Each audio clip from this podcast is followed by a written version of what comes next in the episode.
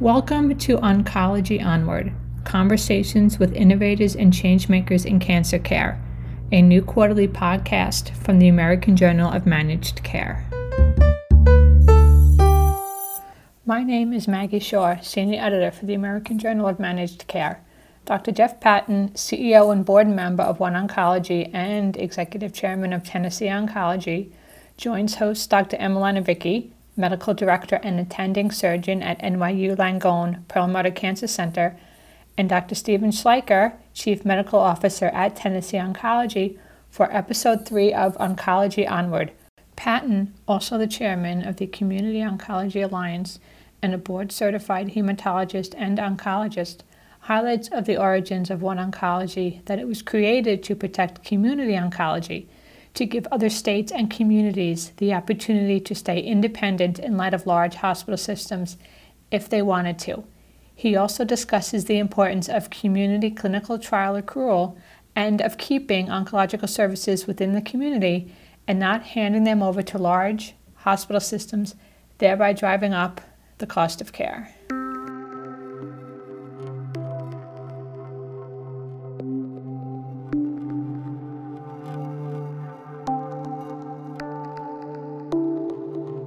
Welcome, everyone, to Episode 3 of our podcast, Oncology Onward, Conversations with Innovators and Changemakers in Oncology Care. Today we have an incredible guest, Dr. Patton, who Dr. Schleicher will now introduce. All right, perfect. Thank you, Emmeline. Jeff, thanks for being here. This is so fun.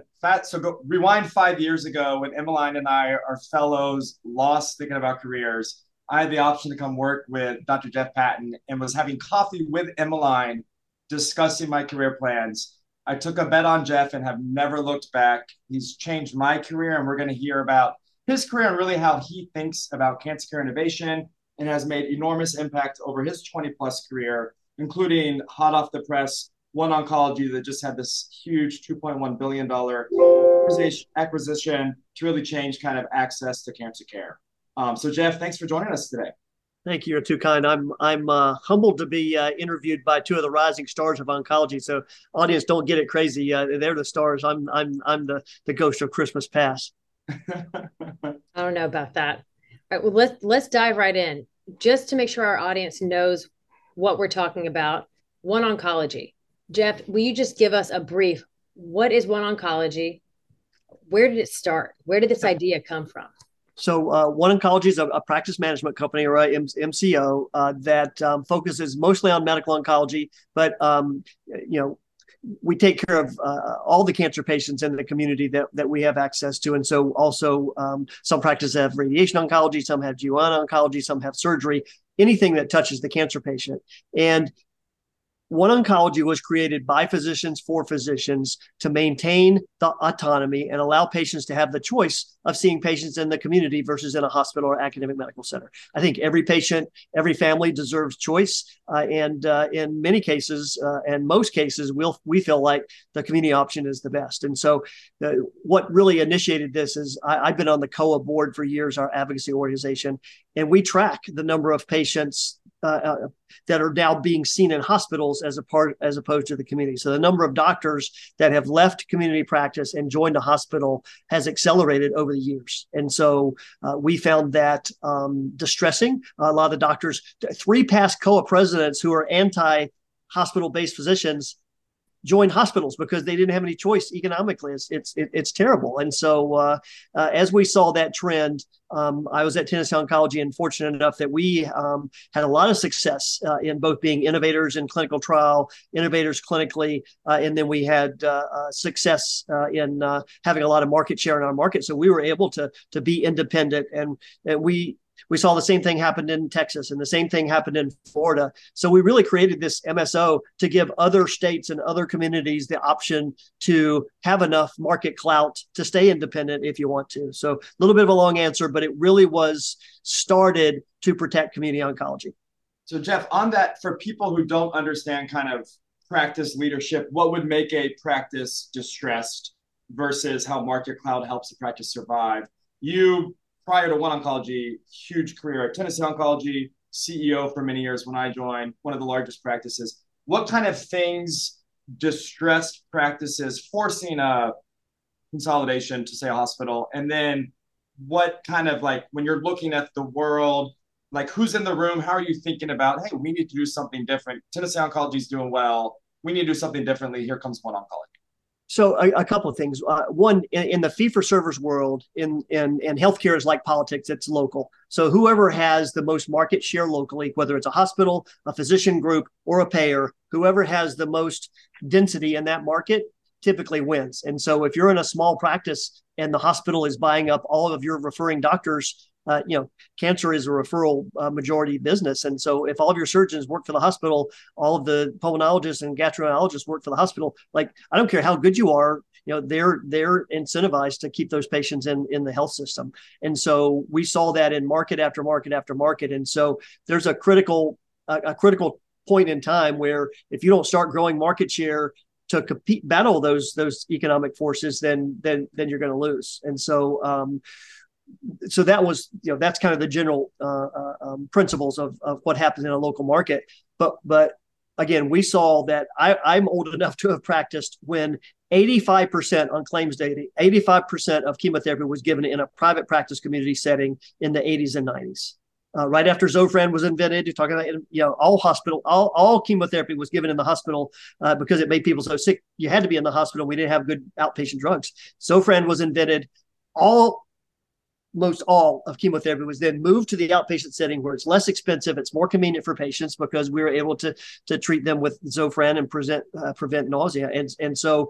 And then 340B, and we don't have enough time to get into all the market forces that created advantages for hospitals and incentivize them to gobble up community-based practices. That 85% market share in the community is now 40%.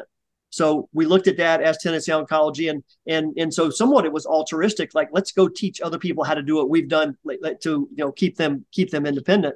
But also the most threatening thing to me, so there's two kinds of consolidation going on in healthcare. One is horizontal, that's hospitals get bigger, health plans get bigger. But what was really threatening to us is the vertical integration, where if the payer is also the provider, it is also the PBM or the drug supplier and distributor, which is our business. That was very threatening to us. So I viewed this when I pitched it to Tennessee Oncology. When we started One Oncology, I was still at Tennessee Oncology, and I said this is both an offensive and a defensive a move. It's offensive in that we're great in our market today, and we're not threatened, but we're going to be someday if this vertical and horizontal consolidation continues. So that was why we did it. Awesome. Emmeline, do you have a follow-up on that? Yeah, I do. It's so interesting to me because the way One Oncology works, I'm trying to do it. It's horizontal integration, mm-hmm. But the practices they're not controlled in any way by One Oncology. So it's interesting how it works. It is. I call it the best of both worlds, where practices remained independent. They retain their tax ID. They have 100% clinical autonomy. They have 99% business autonomy, but they're able to participate in large scale economies of scale and right. Our buying power. We can help them negotiate with payers. So we can bring expertise that they don't have. In the buy and bill world, it's how much you pay for drug and how much you get paid for drug. Didn't go to medical school to be a retail drug salesman, but that's what it is today. And so economies of scale really applies to that. But on the payer side, because we're different tax IDs, we can't negotiate on behalf of the practices, but we can bring in talent who are, VP, senior VP level folks who've worked for the payers, who know the playbook and can teach us. That's one. Two, because we pool resources, we're able to buy claims data and we're able to sit down with our payers and say, well, Tennessee, we know how much you're paying Vanderbilt. You're paying Vanderbilt 3 times what you're paying us. That's not a resource that a typical mom and pop practice has, but we bring that kind of expertise. So again, it's the best of both worlds. You're independent, but you get to participate in the economies of scale, in economies of intelligence. It's really changed the game for community oncology practices that are affiliated. It has. You would hope that your COA would do this for you, but it just can't. It doesn't have the incentive to. And so building this group, it makes a lot of sense. It does. And there are other organizations out there trying to do this, and they have like mind, and they want to do these things, but you have to have skin in the game and you have to have capital. Oh, by the way, I mean, it takes capital to do these things, and we have access to capital. Most of these individual, practices are PLLCs. So they zero out their books every year and they don't invest in themselves. So we teach them how to invest in themselves. We invest in them. We bring them the know-how of how to do development in their local market. It's a game changer. So you know what would, all right, I'm going to say one thing and then Stephen gets to talk again. I have so many questions. I just had a thought. I'm going to throw out the thought and I want to hear your thoughts on the thought.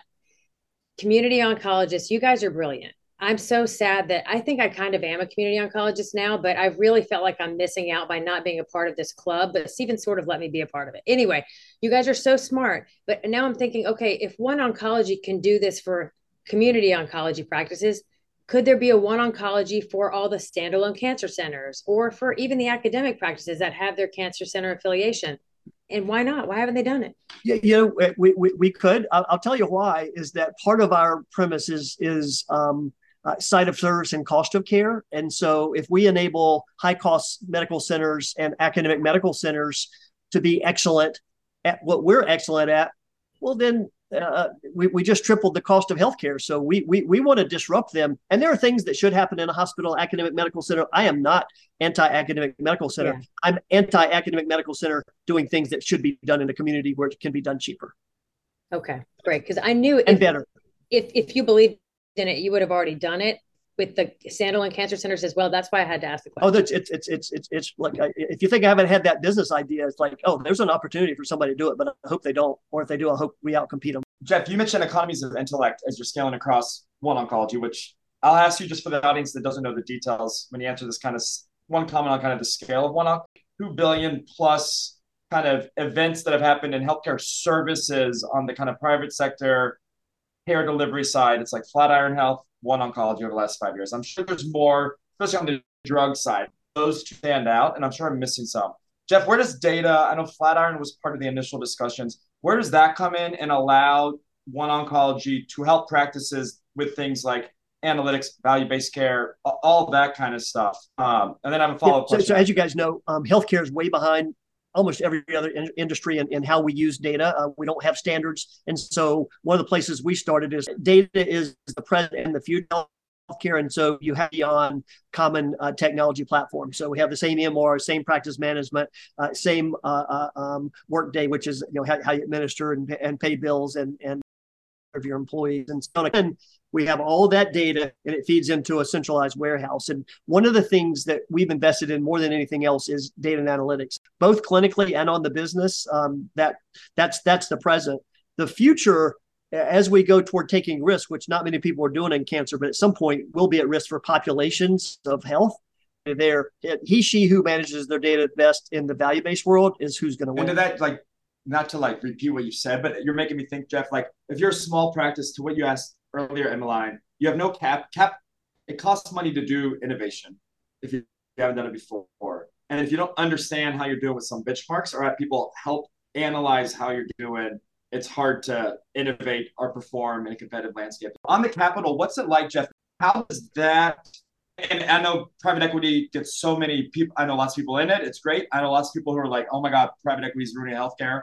Private equity is like doctors. It's a bell-shaped curve. We have some really good ones and we have some really bad ones, and most people in between. And so growth-oriented private equity look for trends in a market, and they invest in where the puck's going. And so oncology, obviously, in healthcare is where most of the innovation's happening, and it's where a lot of the expenses are flowing. And so that means opportunity for a growth-oriented private equity company. And so both of our private equity companies have been great. They bring capital, they bring expertise, and they're similar to One Oncology in how we interact with the practices, giving them ideas and again, economies of intelligence. Private equity does the same thing for us, and they have access to capital, and they want a return on that. But as long as you're growing, they're fantastic. An example of how PE can be an enabler, because we do hear a lot of trash talk about PE and healthcare. So I'd love to just hear an example of how they're enabling you guys to do better, do more. efficiently. They have expertise and can touch everything. They open doors on the payer side. They have experience, like the ones that we're dealing with. They've done this with other specialties, so they kind of know where the pitfalls are, and they know where governance issues can be, and they know where they've made mistakes in the past. And managing physicians. The other thing I'll say about our model is it's beautiful and it's hard because like our doctors don't work for us; we work for them, and so we manage by influence, which, as you can imagine, is not the easiest, but it's the best. Again, it's the best of both worlds. So they do the same thing where they don't come and tell us what to do. They want to enable us. And again, they're big private equity companies are connected to every large. Open doors and make expertise are like, hey, we're thinking about this. Oh, we used to own a CRO. We'll bring them in. They'll tell you what to do. If we grow, we benefit and they benefit. Some of the slash and burn private equity where they break up companies, that's not our thing, and that's for other industries. Provider side is we're growing. They're going to support that and they're going to benefit. And not to mention the practices have their own tax ID, hiring, firing. They do. Curious about your did you think you'd have to spend so much time with policymakers 10 years ago versus today, and is that changing? I'll tell you some short stories. So when I first started learning about the business of healthcare, I was like, this is crazy that we come out and hang out a private shingle and we aren't taught anything about business. So in a private position, you're going to be running a $300,000 to $1 million business, and you don't know anything about healthcare and healthcare business. That's crazy. Well, the same thing with government relations. 50% of our patients plus come from a government payer. So one stroke of the pen, unintended consequences can be huge. So we have to have influence there. And, by the way, I say this all the time, and it makes everybody mad except for doctors. Nobody else takes the Hippocratic Oath. Nobody else in every decision they make other than doctors puts the patient first. And so it's kind of our job to go and advocate for our patients and our businesses on the Hill because so much of what we do is affected by, what happens in Congress and at CMS. I love that way that you just described it. You're right. It's our job to advocate so that incentives are aligned appropriately, because we know that the incentives are real and they will have impact on our patients. Yep. Yep. And nobody knows it better than we do once you've run a business and a practice. So Jeff, there's a final question. Wait, I have a question after yours. So second to final question. I have a good one. All right.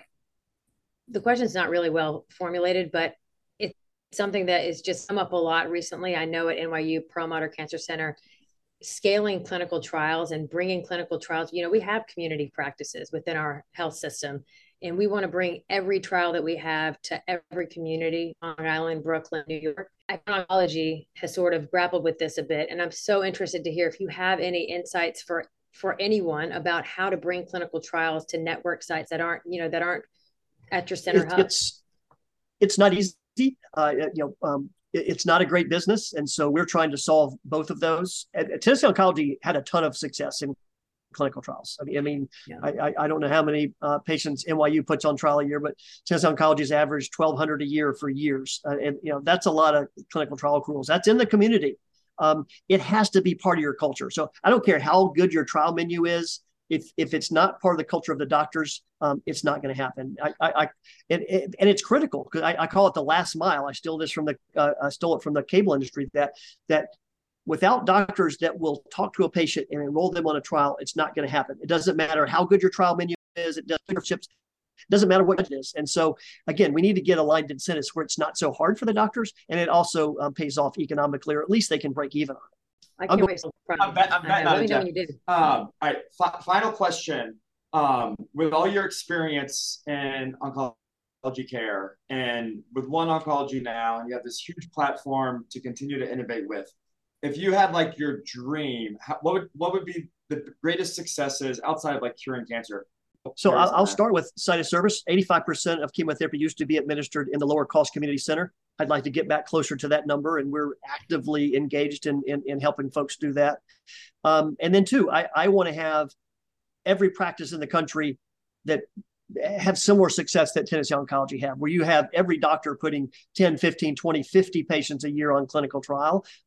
If we do those two things, the innovation will flywheel, and it'll take care of itself.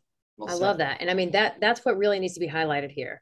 Dr. Patton's career has been in community oncology, and this is his goal, community trial accrual. That's what I think a lot of people miss. Access, they just don't understand access. That. look, if we don't do it, it's not going to happen. I mean, let's just, like, academic medical centers and thought leaders, like, phase 3 trials don't interest them. They want to be way upstream to new molecules and new ideas. If we're going to have to answer a question with phase 3 trials, it has to happen in the community. It's not going to happen at NYU. It's not going to happen at MSK. That's not what they want to do. Community. We have community practices too, but yes, agreed. Yes. Yeah. We'll agree on that. Yeah. I love it. All right. Emmeline, any closing thoughts? Jeff, thank you. I get the privilege of talking to Jeff at least once a week, and it's great to get to do this. Yeah, so thank you, Jeff. And Emmeline, with my best friend here, this is awesome to do together. Well, Jeff, you know, when Stephen got the job and signed with you, we celebrated, and man, what he's been able to accomplish under your mentorship has just been incredible. So thank you for being so good to my guy. Yeah, and it's been an honor to chat. Our audience, feel free to reach out to Jeff. He's worth talking to. Anybody who wants advice on leadership. You guys are great. So I love this idea that you guys are doing this, because people get to see the future of oncology right before their eyes. Awesome. All right. Thank you, Jeff. Thanks, everyone. Thanks. All right.